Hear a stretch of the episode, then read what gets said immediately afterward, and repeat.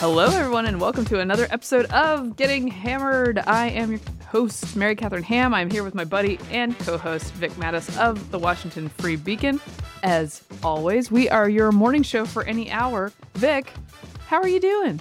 Hello, Mary Catherine. We eh, this is a it's it's a packed week, as you know, and heading into the holidays. So today was particularly very busy. It's for Catholics. It's a holy day of obligation, the feast of the Immaculate Conception. So I went to the 9 a.m. mass, which turns out to be the school mass. Nice. So all the kids are there. And I'm not saying that these kids are saints. You know, I know all kids are bad, but they're so at church, you look around from a distance, not as a teacher, from a, and not as a student, because I remember what that was like. They're so well behaved. They're like little angels. They raise their hand to answer questions oh, about nice. Adam and Eve and stuff like that. And it, it, it was very nice. And so doing that, and then I've got to go to uh, uh, my son's uh, Christmas concert tonight, all the way out in Silver Spring, which Ooh. is like that's like about five hours from Arlington, I think. In Washington driving, yes, that is yes, five go to- hours away. If you go to the like the Beltway, it's it's horrendous. And so that's been going on. But I'm again, like I said the other day, trying to focus on the Advent Christmas spirit, what matters most, which may, means I also went to confession. Now, really Look quickly. As a good Catholic, went to confession for the Advent season. I do not go to the church I also attend. Let's just put it that way. Jonathan uh, Lass is the same thing. Don't you, You never gotta- want to do that. you got to big mistake. silo these things. Yeah, you do, you do. So I go in there, and this particular church, it's it's fine. It's a little bit hippy dippy. They the pastor is this short little Filipino priest. Nice, nice, very sweet fellow. Anyway, I walk into the place for the confession. There was an old couple there. The man turns to me and says, "Oh, hiya, father." I was like, Nope, not the Not- priest." I'm not that one. No, I, I I mean, I'm kind of curious, like what your sins are. Like, I'd go in there. I'd like, okay, come on, let's go in. But I couldn't do it. And I just looked at him. I said, hi. Hi. Yes, even priests have to go to confession. That's, I just didn't, I didn't say anything. I just like, hello. And then another priest came in. Big of you not to take advantage of that, frankly. It happens. I'll just say that. It happened. that- And this has happened to me before. That truly is the spirit of, of the Advent season. That is you didn't spirit- take advantage Yes. of this poor person. and and and not number one and number two not being sort of outwardly offended and not offended by his racism but his heightism because that other that priest is short okay i know i'm not the tallest guy i get that Yeah. but this priest is oh come on man yeah, Vic's like, I'm I'm, pu- I'm pushing average over here. That Well, guy, that guy's actually at short. At least at least five seven depending on what i'm wearing you know so i mean honest to goodness that was the part that hurt me the most like am i that short okay how how are you and are you still fired up I'm good. I'm. I think I'm less fired up than I was the other day. Mhm. But we're we're gonna get to something that I am fired up about. But I'm good. I'm good. I'm glad to hear that your priorities are in order. Mine are mine are probably somewhat in question, as I have noted. I have been I've been very nesty as as ladies Yes. get in in later pregnancy, and that has meant a lot of Christmas decorating. In fact, over my shoulder, because we're doing the show from home today, you can see my my decorative pillows. And those aren't just decorative pillows in a main bedroom. No, no, no, Vic. No, no, no. They're decorative pillows for for Christmas, Christmas themed in the guest room. Are you? Are you? Yes. Go ahead. Well, my parents are coming up, and I had to ah, get it all set for them. And above them is a lit wreath above the bed as well. It is a oh my. we're- we're all in. Okay. Yes. I first thought that you were so in the Christmas spirit that you had the the empty room in in, in festive in, in in festive decor, if you will. You know, in order to welcome the spirit of Christmas Well, into that room. honestly, I would have done it The either spirit way. can stay there. I would have done it either way, but my parents gave me a deadline, so that was helpful. There's also some Christmas Village on my desk, so we got that going on. Did you But say I- there's some there's some Christmas village? No, I told you. I, I told you I Yes. subdivided the Christmas village. It's not all in one place.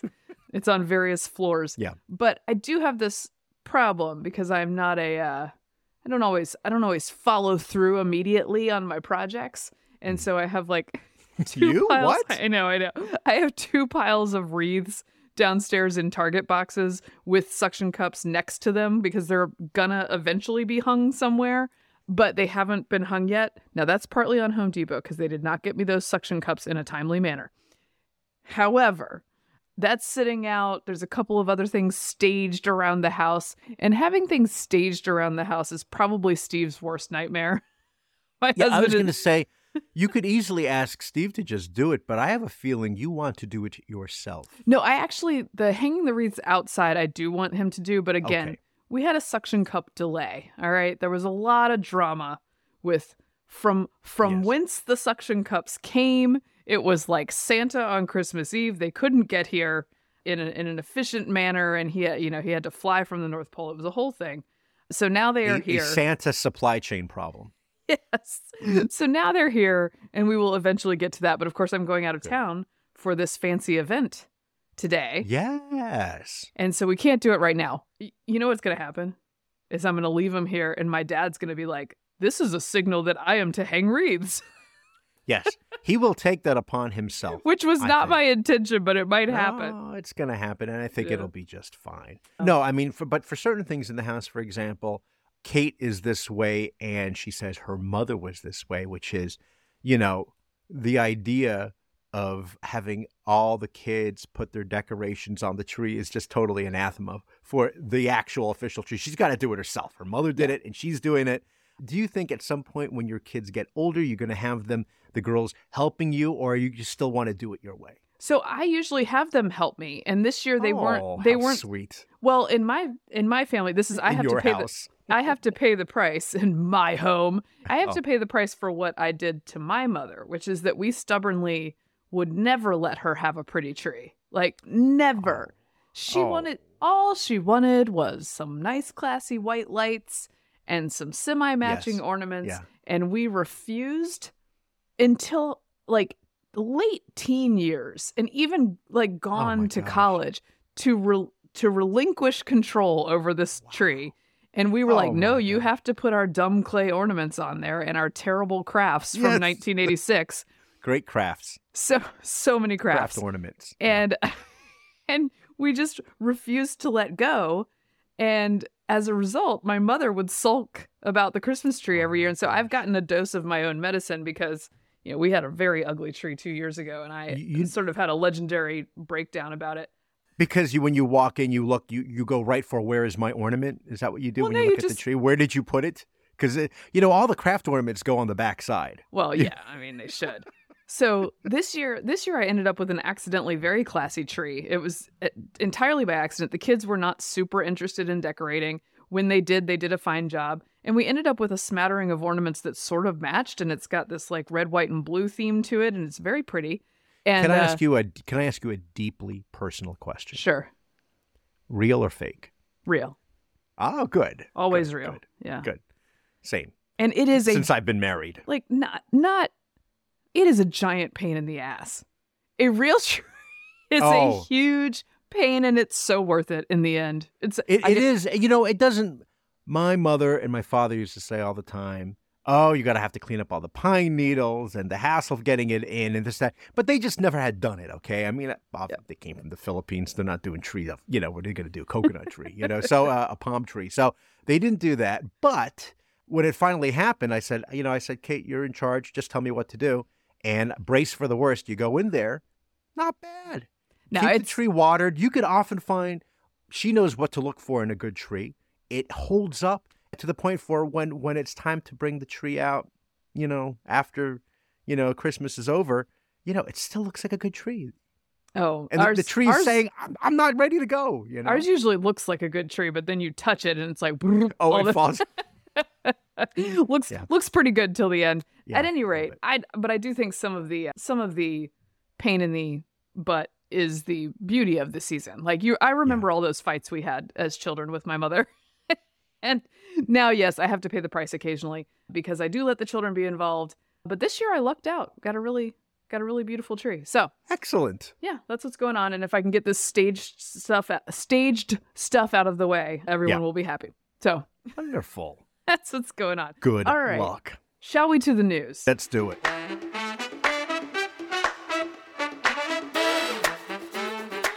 Okay. I have a I have a couple things. We're going to talk about Georgia.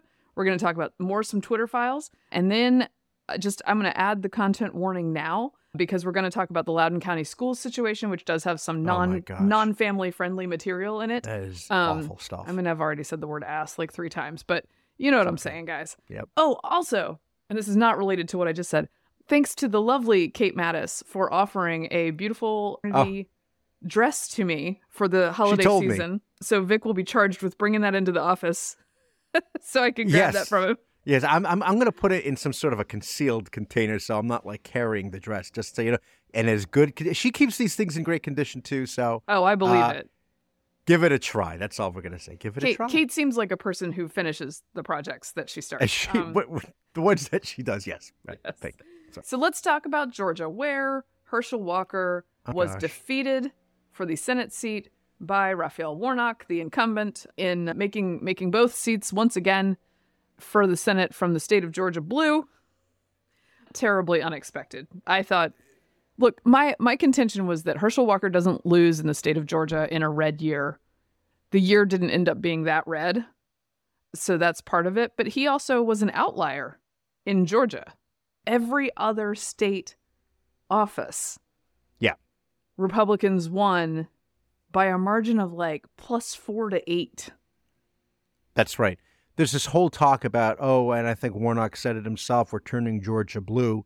It's that particular seat against Right. that particular candidate. So it's it's easy to say, you know, oh, you know, it's it, it's just happening this way and it has nothing to do with, you know, the candidate itself. It's all these other factors. You can say it's early voting, for example. And and for example, with early voting, it's true. It's something like 52% of Democrats took advantage of early voting versus 39% of Republicans.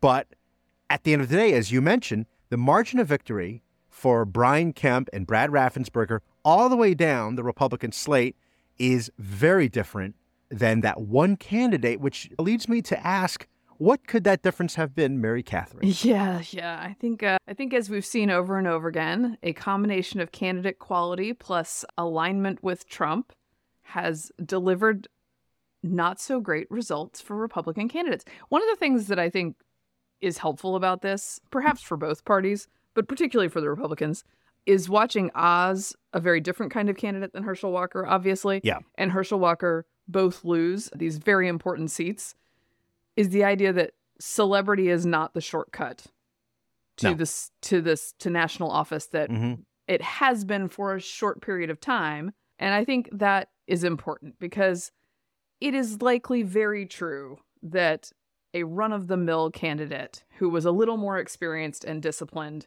and handled whatever scandal might come upon him better than Herschel Walker did probably would have come out with a win here because, as you noted, and I'll just run down the list in the state of Georgia in 2022, governor R plus eight, Republicans up eight in that race, lieutenant governor R plus five, secretary of state R plus nine, attorney general R plus five, ag commissioner R plus eight, something else commissioner, which I don't even know, R plus eight, state school superintendent R plus eight, commissioner of labor R plus seven. So I actually understated it in my first discussion of that.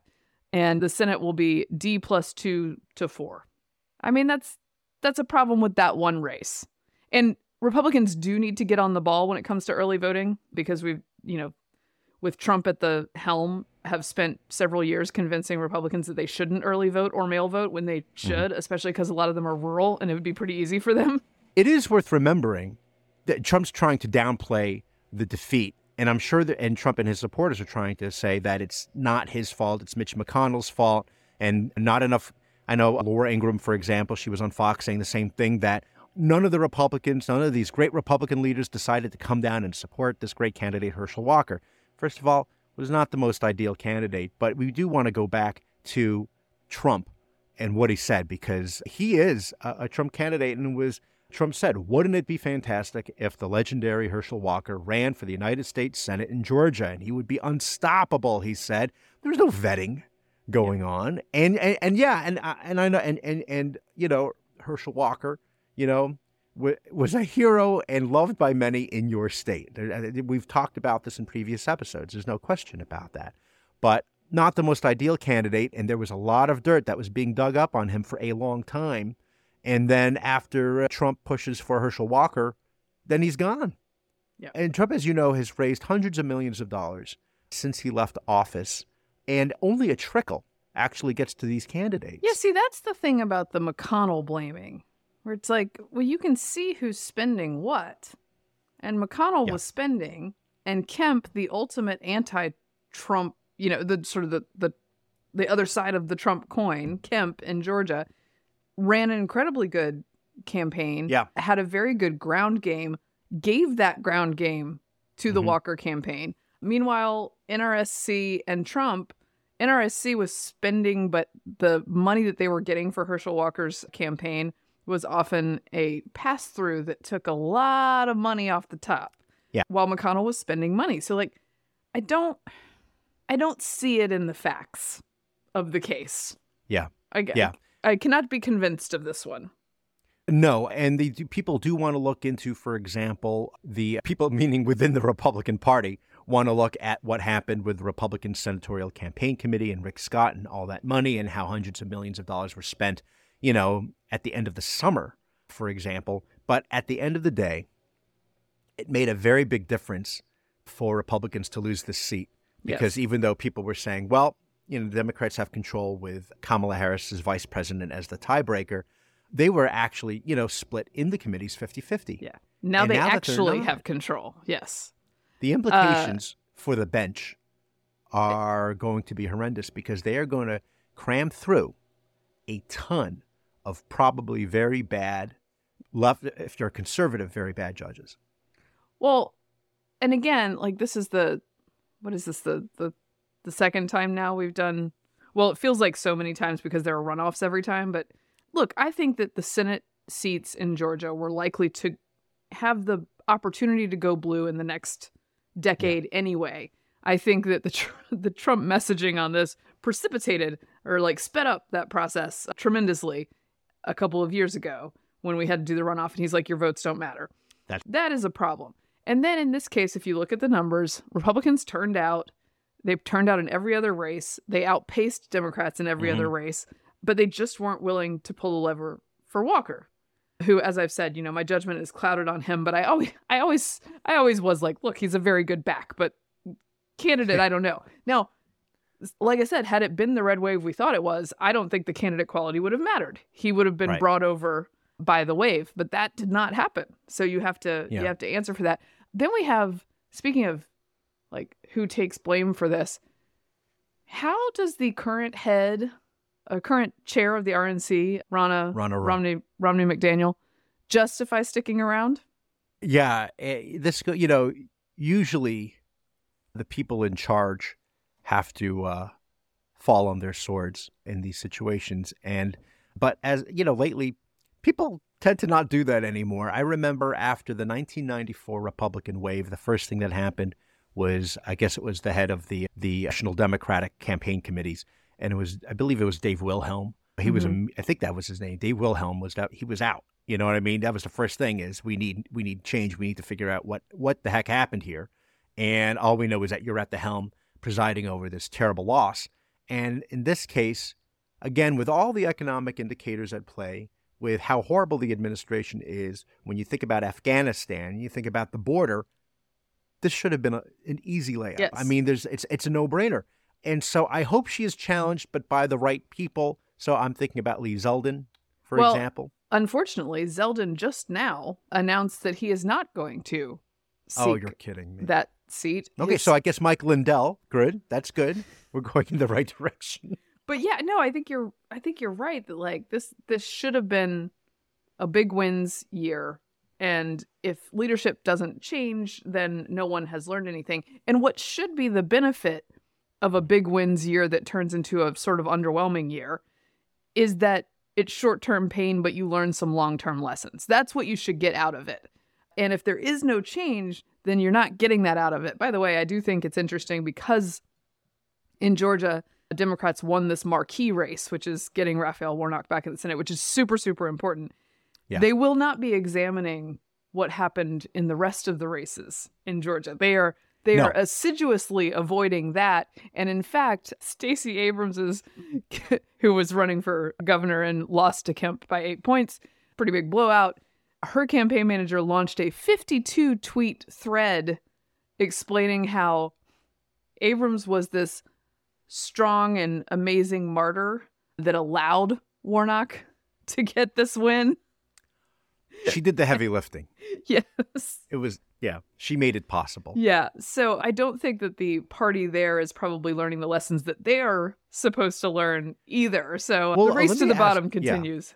L- Let me ask you about this, Mary Catherine, since we're on the topic of Stacey Abrams. I thought that with all with the Democrats winning the very important races in, in the Senate, for example, with Raphael Warnock, and voter suppression is a thing of the past. Oh, well, it turns out you'd be wrong about that, Vic. Oh. Let's let's play a little clip. We've got incredible turnout. Democrats win. This is Karine Jean-Pierre being asked about what was the state formerly known as Jim Eagle State. what how do we how do we reconcile this? So called it um, Jim Crow in the 21st century and a blatant attack on the Constitution. So does he still see it that way? I'll say this I'm not going to speak to the Department of Justice uh, legal uh, actions. That's something for them to, uh, to speak to. Uh, what I can say, and uh, not not going to get into specifics of your question, but you guys, you all reported this that there was uh, suppression. Uh, that uh, that that we saw that throughout through that throughout the, the Georgia election. So that is something that was been reported on. So I leave it to those reports.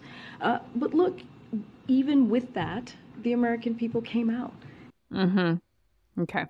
So that's a nice way that the the press and and the White House working together once again to cook up a smear that this Yeah. new voting regime would be Jim Eagle, Jim Crow in the 21st century. It was, of course, not. It's qu- it's quite a bit more liberal and expansive than many liberal states and Yeah. what they offer. But everyone just ignored that because they wanted to go after Georgia. And now the argument from the left and from the White House and from Warnock himself is if we lose, it's suppression. And if we win, it's in spite of suppression, which It's a win-win. Very clearly not true from what you can That's see right. on the ground here. That's right. Let's remember during this whole battle over the Voting Rights Act in Georgia that Major League Baseball moved. Was it the playoffs or was it the? It, it was the. Yeah, it was wasn't the All Star game. the All Star game. I'm sorry, they moved the All Star game to Co- De- Denver. Is that where they moved it to, To- Denver? Yeah, the, to, Yeah, to Denver, to- Colorado, for, to, to a a more state. restrictive state. That's exactly right. To say that, but it didn't matter because I believe again, it was. I believe it was a state. It was a state with less early voting, and of course Delaware, where Joe Biden, from whence Joe Biden hails, is far more restrictive than Yeah. Georgia is. Yeah. But But it these doesn't things matter. don't matter. it doesn't matter. We're not going to talk about it. The whole point is let's go after Georgia and the Georgia Republicans. And then, as we see now, the turnout, of course, is you know higher than ever. And so, the message that they want to convey to you is just because more people voted doesn't mean the vote was suppressed, which makes a lot of sense. And the other thing you notice is they're throwing this out there as just a every time they talk about the election, a little tiny throwaway line, which is, Yeah. you know, yes, we're glad it, you know, we're glad that our candidate won and democracy was saved. Yeah. They keep You on know saying this now. This is you- like a recurrent. This, this is the thing. So every time you think about it, vote for the vote for the Democrats to save democracy is the new thing. You know what it sounds like a little bit to me? Election denialism. Sounds a little They've bit never like that. they've never engaged in that. I know that doesn't count because it's No. them, but No. all right. And then we'll just get a little piece of Herschel Walker's concession, just because it's totally normal and nice, and uh, we like to It we like to reward that behavior. And also, I'm going to acknowledge my wife, Julie, because she's uh, with me and she's been through a t- tough time. But I want to say that I want to thank all you as well because we've had a tough journey, have we not? But one of the things I said is they, when they called the race, I said the numbers doesn't look like they're going to add up. But one of the things I want to tell all of you is you never stop dreaming. I don't want any of you to stop dreaming. I don't want any of you to stop believing in America. I want you to believe in America and continue to believe in the Constitution and believe in our elected officials most of all. Continue to pray for them because all the prayers you've given me, I felt those prayers. I want to thank all my team as well, Team Herschel, because they put up with a lot. I want to thank Team Herschel. Thank all my donors as well, because you guys, without you, I couldn't have done what I've done. So I want to thank all of you as well, because there's no excuses in life. And I'm not going to make any excuses now because we put up one heck of a fight. And I said, that's what, that's what we got to do because this is much bigger. This is much bigger than Herschel Walker. And I told, I told someone this the other day. I say, guys, I've done a lot of stuff. Uh, you talk about Heisman Trophy, you talk about all the athletic awards, business awards I won, but the best thing I've ever done in my whole entire life is run for the Senate seat right here. So that's Georgia. And that's the Senate wrapped up for 20, 2022. Not Yeah. the way that I thought it would go. Wrong, wrong, wrong. I was. People, no, yeah, I know. It's what do we say on our show? You you hate to see it, or no? Is it you hate to see? You love you, You love, to, to, see it. I don't. lo- well, I don't love to see this for us, Mary Catherine. I don't love it, but I so. I do think it's important to admit when you were wrong, and I was wrong about this one. So there we go. We all were. Same here. I I know, and I know. By the way, with that concession speech, speech, everyone got worked up because he had said that you know running for the Senate was the best thing he ever did, and they talk about his family, and it's. I get it, okay, yeah, but you know, he's in front of all these supporters, and those campaign people. They work. They work very hard, as you know. You know, night and day, and then your guy loses. You know, he, he just wants you to know. Hey, I know that you did a lot of hard. That's I what it is. appreciate I appreciate what you did. Yes. Yeah, that that's all it is. Let's not look i- i- into it any more than that. And I just want to say I I wish him the best of luck to him and his family and all his many children. Sorry. Okay. As many children as he has carries. Oh, okay. Oh. That's incorrect. That's not that's not a correct stat. Just FYI. Okay. close, it's not. The Twitter files continue. Twitter files, of course, is the, the sort of unveiling of the back channeling during the suppression and censorship of the Hunter Biden laptop story in 2020 and the on the eve of the election, which was undertaken by Twitter. The reasons for it sort of backfilled and made up as they went along because it's very clear in those communications that this is deemed a bad story for Biden.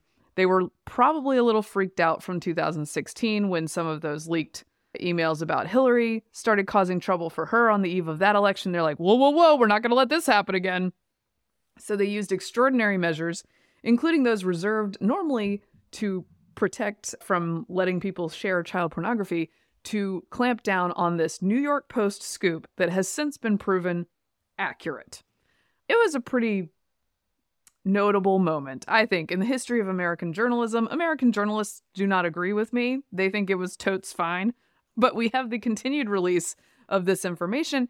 And among the information that we've found is that a man named Jim Baker, as you note, not the uh, former Secretary of State, The And- televangelist wasn't that the ch- televangelist? another Yeah. another Jim Baker, who's former FBI, was part of the team at Twitter during I guess during when this happened as well, right? During when Yes. the Hunter Biden story happened, he was he was counsel at Twitter.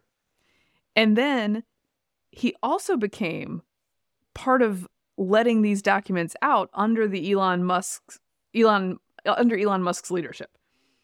And at some point, the independent journalists Matt Taibbi and Bari Weiss, getting this information from Twitter, asked, "Who is sending these to us? Who's who's Baker or no? Who's Jim?" Jim. They say it's Jim Baker, and they go, "Are you AY? Well, what is the? I, I don't want to say it. I don't. AYFKM. Yes, AYFKM. Yeah. that's what they say to themselves because I'll, I'll read you a little bit from Jonathan Turley's column. As thousands of Twitter doc- documents are released on the company's infamous censorship program, much has been confirmed about the use of back channels by Biden and Democratic officials to silence critics on the social media platform. However, one familiar name immediately popped out in the first batch of documents released through journalist Matt Taibbi, James Baker. For many, James Baker is fast becoming the Kevin Bacon of the Russia collusion scandals. Baker has been featured repeatedly in the Russia investigations launched by the Justice Department, including the hoax involving the Russian Alpha Bank. When Clinton campaign lawyer Michael Sussmann wanted to plant the bizarre false claim of a secret communications channel between the Trump campaign and the Kremlin, Baker was his go to speed dial contact. Baker's name also appeared prominently in controversies related to the other Russian related FBI allegations against Trump. He was effectively forced out to, due to his role and reportedly found himself under criminal investigation. He became a defender of the Russian investigations despite findings of biased and even criminal contact, conduct. He was a frequent target of Donald Trump on social media, including Twitter. Baker responded with public criticism of Trump for his false narratives. After the FBI, Twitter picked him right up. Twitter picked him Yeah, right guess up. Where where he I where he oh surprise surprise blames the Hunter Biden laptop story on possible Russian disinformation. Yeah, I, I guess I guess they were the, the finalists were James Baker and uh, Peter Strzok, and they couldn't decide Who, which who one. can we get? I don't know. What, they ended what, up with James what Baker. unassailable public servant can we Yeah. hire? Let me say this: for once, I was ahead of the game because last episode I mentioned James You Baker having worked there because of his back and his background. How? Yes. Can we put this one in your in your record of deaths because this professional. Oh. professional There's a professional death. this is professional takedown.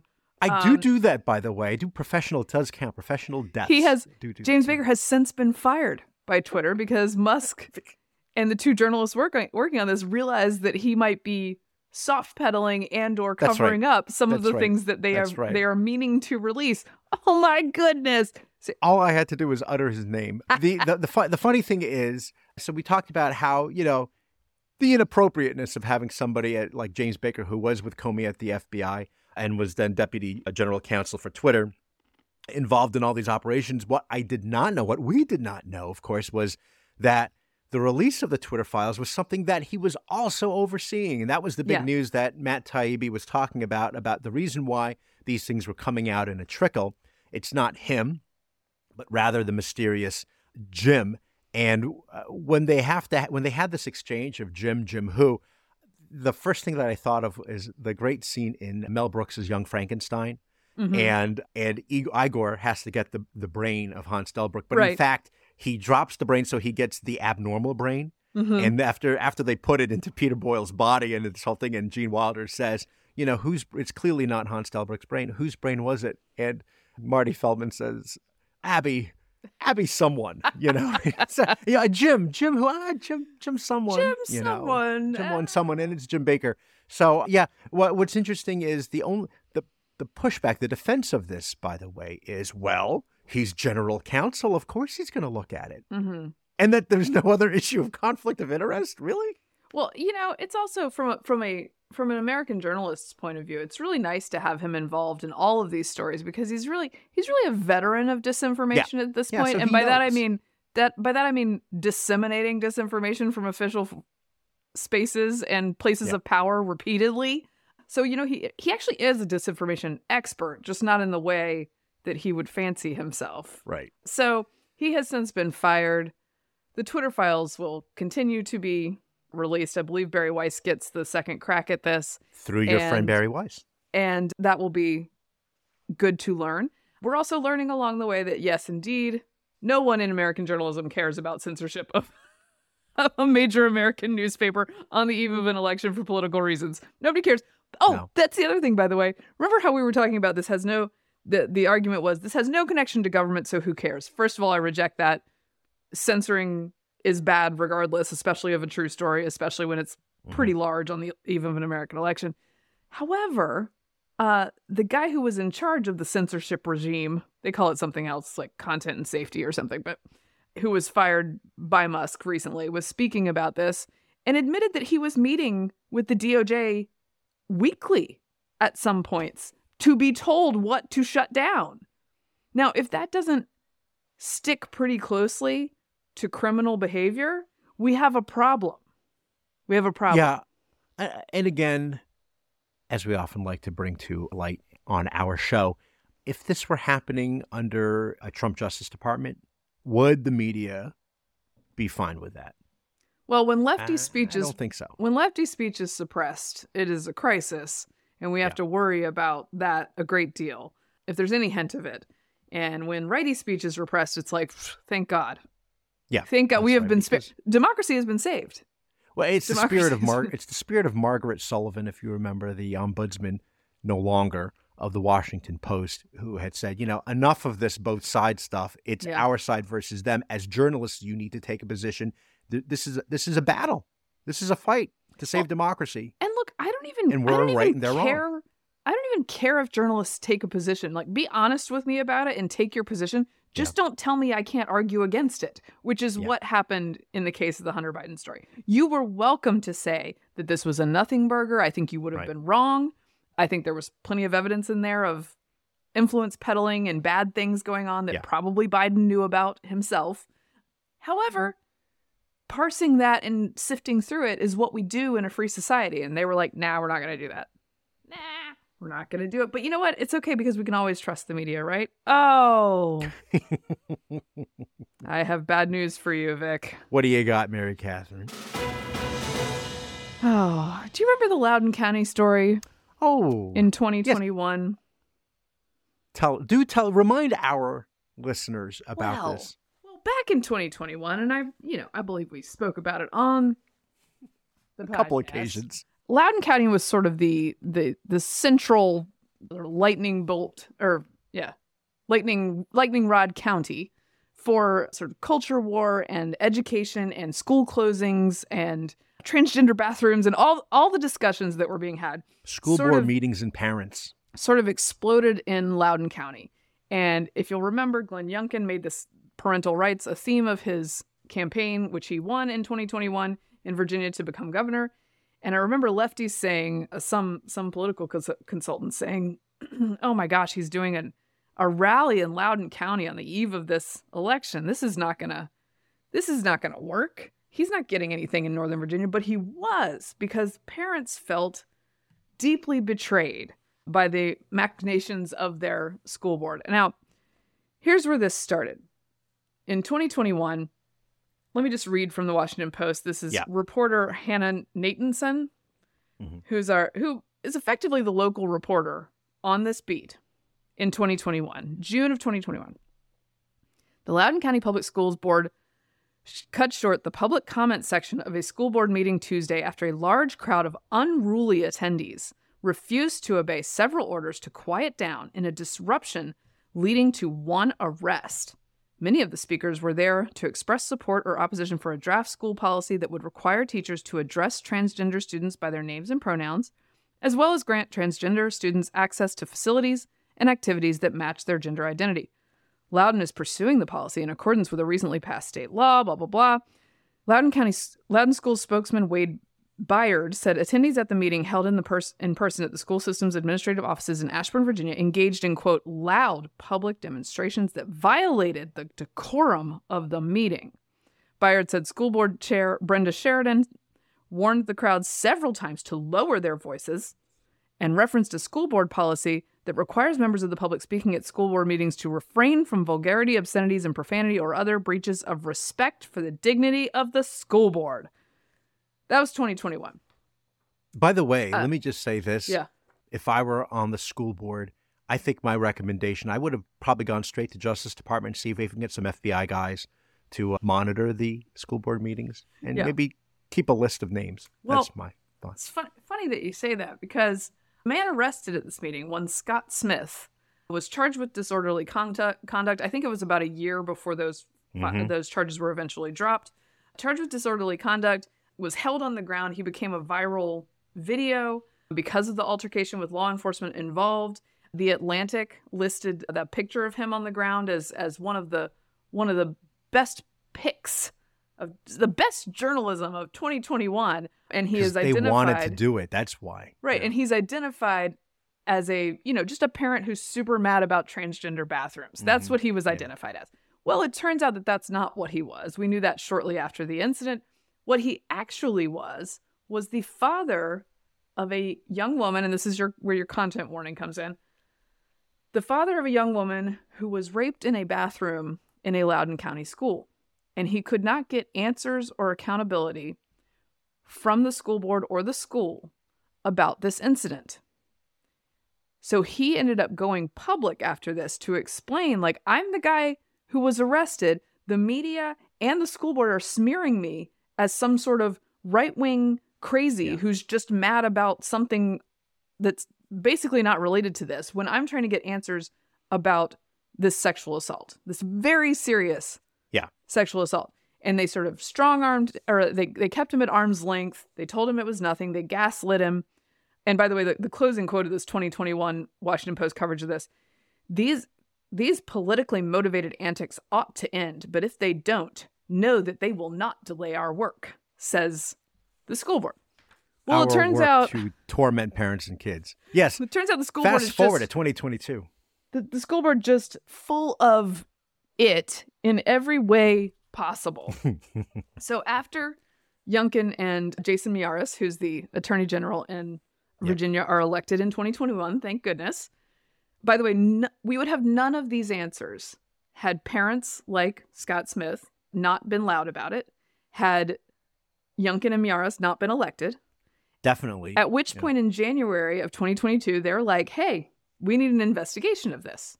Mhm. So an investigation begins. There's a grand jury investigation, and the report just came out this week. It's a 91 page report about what actually did go down.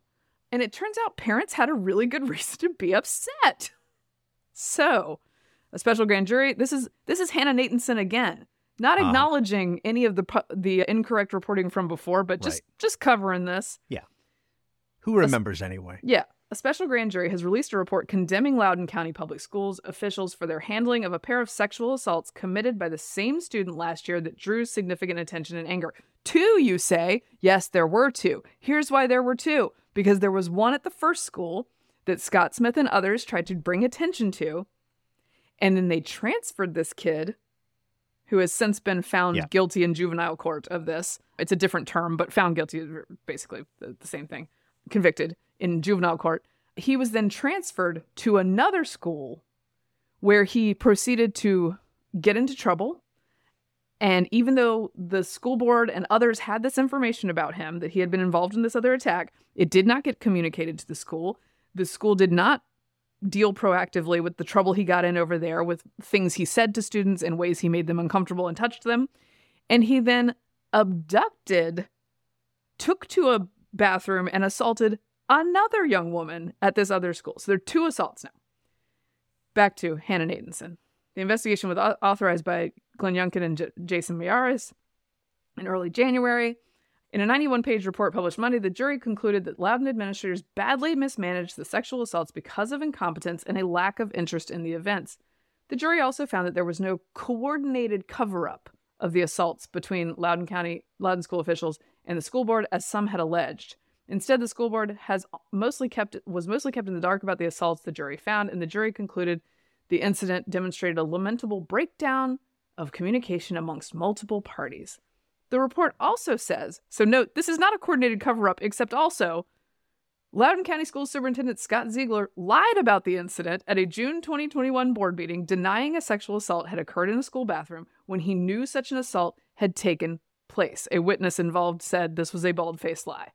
And then it, the report goes on to say we believe that throughout this ordeal, LCPS, that's Loudoun County Public Schools administrators, were looking out for their own interests instead of the best interests of LCPS. This invariably led to a stunning lack of openness, transparency, and accountability.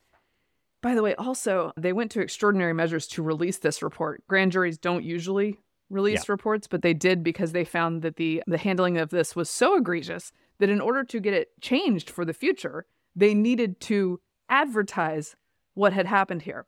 Further, the report notes again, not a cover up, guys, but also the school board and officials repeatedly tried to. I think at one point they sued to have this investigation stopped, and then they stonewalled these guys repeatedly while they're trying to figure out what happened. So, like, you you make the judgment on intentions here. I don't know. The person to blame is called communication. That's who's to blame. That's the one person. communication. That Mr. Communication did it again. Mm. Also, Ziegler's defense. You know how you said it. You know he had lied. He said he misunderstood the question. Mm. That happens all the time. I will say, I remember the immediate pushback, you know, against the father of, of this victim. And I was sickened because there was some excitement from the other side saying, ah, it turns out it's consensual. The Oh meeting my was gosh, consensual. That's right. I forgot about that. And in fact, the meeting was consensual. The rape was not consensual. She resisted. She did not want to go do everything that he wanted to do. And this happened. And in, in the second attack, I believe it was like in, an in, in, in an empty classroom, and he, he, he choked a girl. Yes. Almost, yes. Yeah, you're And right. Empty as- classroom, and- not bathroom. And as a, as a father of a daughter in a Virginia public school, this is horrifying. Yes. And you know there are there's a real lack of super there's a supervision problem now happening in schools because so many uh, teachers have left, and Right. I'm hearing about this a lot. And so in some classrooms, because you know they just you know it was an oversight and there's nobody there, it's just a free for all now. And, Well, and this and is actually happening in cases. And, and again, this you, is- it's, it's horrifying. this is the problem throughout, you know, the school closing discussions, the transgender, the gender ideology discussions, the CRT discussions. The idea that in this most egregious case, the parent was made into public enemy number one. By the way, the arrest of Scott Smith was among the precipitating events for the National School Board Association's letter, which, using basically nothing, Yeah. claimed that there was this uh, sweeping problem across the nation of parents raising their voices, which is essentially what it was. But they called it they they called it akin to domestic terrorism. Yeah. What was going on at school board meetings, and that this guy who was standing up for his daughter ends up the scapegoat for a year, having to rehabilitate his reputation, while Ziegler and company are just like, these things don't really happen here. Yes, they do.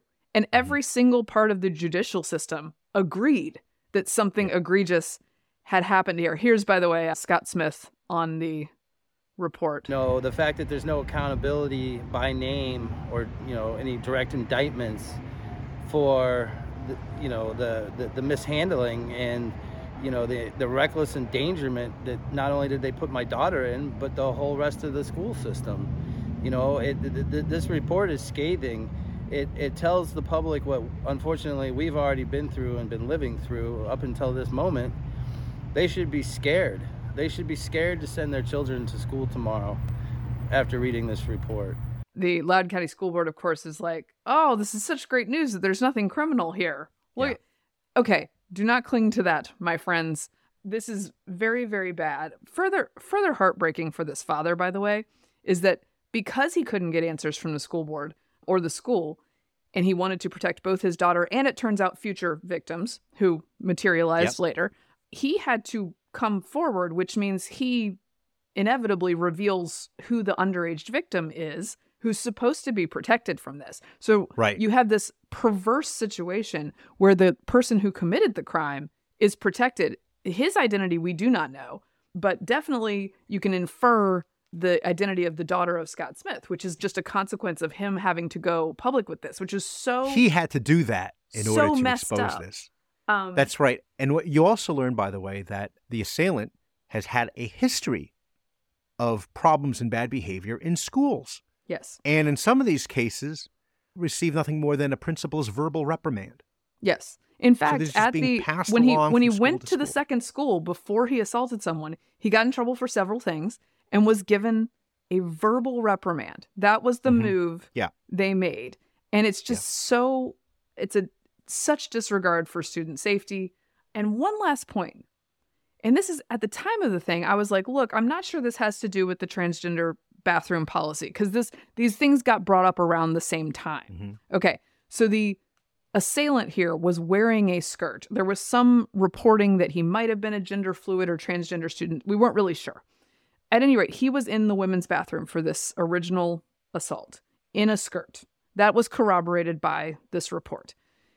As a result, parents were sort of talking about this assault and the transgender policy, the transgender bathroom policy, which was about to be passed, which would allow mm-hmm. people to use mm-hmm. facilities based on their mm. their gender identity, not their biological Right. sex. A lot of the media said, haha, these these parents are totally crazy and wrong. This has nothing to do with that. That policy had not been enacted at that point, and therefore, how could it have anything to do with this? Well, it turns out in the report, they find out that the schools thought it had something to do with it. They said Loudoun County officials have repeatedly denied any connection, but the report notes that on May 28th, shortly after the first assault occurred, Loudoun's chief operating officer sent an email to the superintendent and senior staffers scheduling a meeting about the assault. The chief operating officer wrote in his message that the incident at Stonebridge High School is related to Policy 8040, which was this transgender bathroom policy. They tried to figure out what the subject of that meeting was or what went down, and the conclusion that they were the guys on the grand jury came to was we believe there's inst- inst- intentional institutional amnesia regarding this meeting. Let me let me theorize for you. What happened here is that there was an assault by a guy in a skirt and or a gender fluid student in a women's bathroom. The board was pretty invested in being able to pass this new rule that would allow children and to use bathrooms and facilities by gender identity. Therefore, they did not want the mess of this possibly gender fluid situation leading to an assault to have to explain to parents when they passed 80 40. So they had a meeting. That's right. That's just my theory, but I don't think it's crazy, discussing how this might detrimentally affect 80 40, the transgender bathroom rule, if they were to be transparent about it. Just putting it out there. Well, You know, I'm sure in a, I'm sure in a year we'll find out that from Hannah Natanson. they suppress the story for the greater good. There's more important things here than this little incident, so let's just sweep that under the rug. Mary Katharine, you gotta go. I you gotta, go. go. soon. Look, you gotta go. should- You know what that means? You know what that means? Cocaine, cocaine bear next week. The listeners know are what? like, This please is- give us cocaine bear. We're. We're saving it for next week. You know, this Christmas this special. this should just be from now on out. Every Yeah. every show we're going to Oh, intend yeah. to talk about Cocaine Bear. We're Cocaine Bear, the no, Cocaine uh, Bear guys. The, the commentary podcast had something similar for like months where they kept on wanting to talk about long COVID. They just never get around to long COVID. It's like, oh, this is going to be a good one. No, Cocaine Someday, Bear is great. you know We're what? gonna- Cocaine Bear is going to come for us if we're not careful. yeah, no, by the time we get to this, Cocaine Bear will be so angry, be knocking at our door with a face we will get to it. But I was very, I We just will. needed to explain that story because it's No, such it's very important. it's such a dereliction of duty by press. It's such an illustration of how parents were mistreated in the public eye. And by the way, they'll Yeah. they'll still be like, "Oh, uh, parents were wrong. They were conflating incidents and blah blah." Hey, guess whose job it is to get everything right? Yeah. Yours, press. It's not actually each individual parent speaking at a meeting. It's not actually their job. It's your job. And people got it really wrong. I think we tried to get it right on the podcast. And it's symbolic of how you should trust no one but us, which is my new tagline for us. Just no one but us, please. Okay, excellent. I do want to uh, let our listeners know. Apology if I seemed either distracted or you heard a noise in the background. It happened to be the, the leaf cleanup people had come to the house. We'd been waiting for them and said sometime in December. Kate says, No, they're done already. They're done. I said, No, they're coming in December. I don't know when. And it happened to be at the very moment we recorded the show. And and the big deal was I was anticipating my wife coming downstairs to tell me I needed to move the car from the driveway so they can do all the stuff in the driveway. And she didn't, which means listeners, stay tuned next week to find out did my wife actually move my car because she doesn't like to drive my Subaru? Or, and she never has and refuses, it's too much technology, she says. Or did she did she leave it there? Did she leave it? Dun, And dun, so there's dun. leaves all over the place. Stay tuned. Real that wraps up a real cliffhanger. That wraps up another edition of Getting Hammered. Remember, you can subscribe to us on iTunes, Google Play, Stitcher, and you can follow me on Twitter at Victorino Matus. I'm at MK Hammer on Twitter and Substack, at MK Hammer Time on Instagram. Thanks for being with us. Trust no one but us. Enjoy your weekend. This has been a Nebulous Media podcast.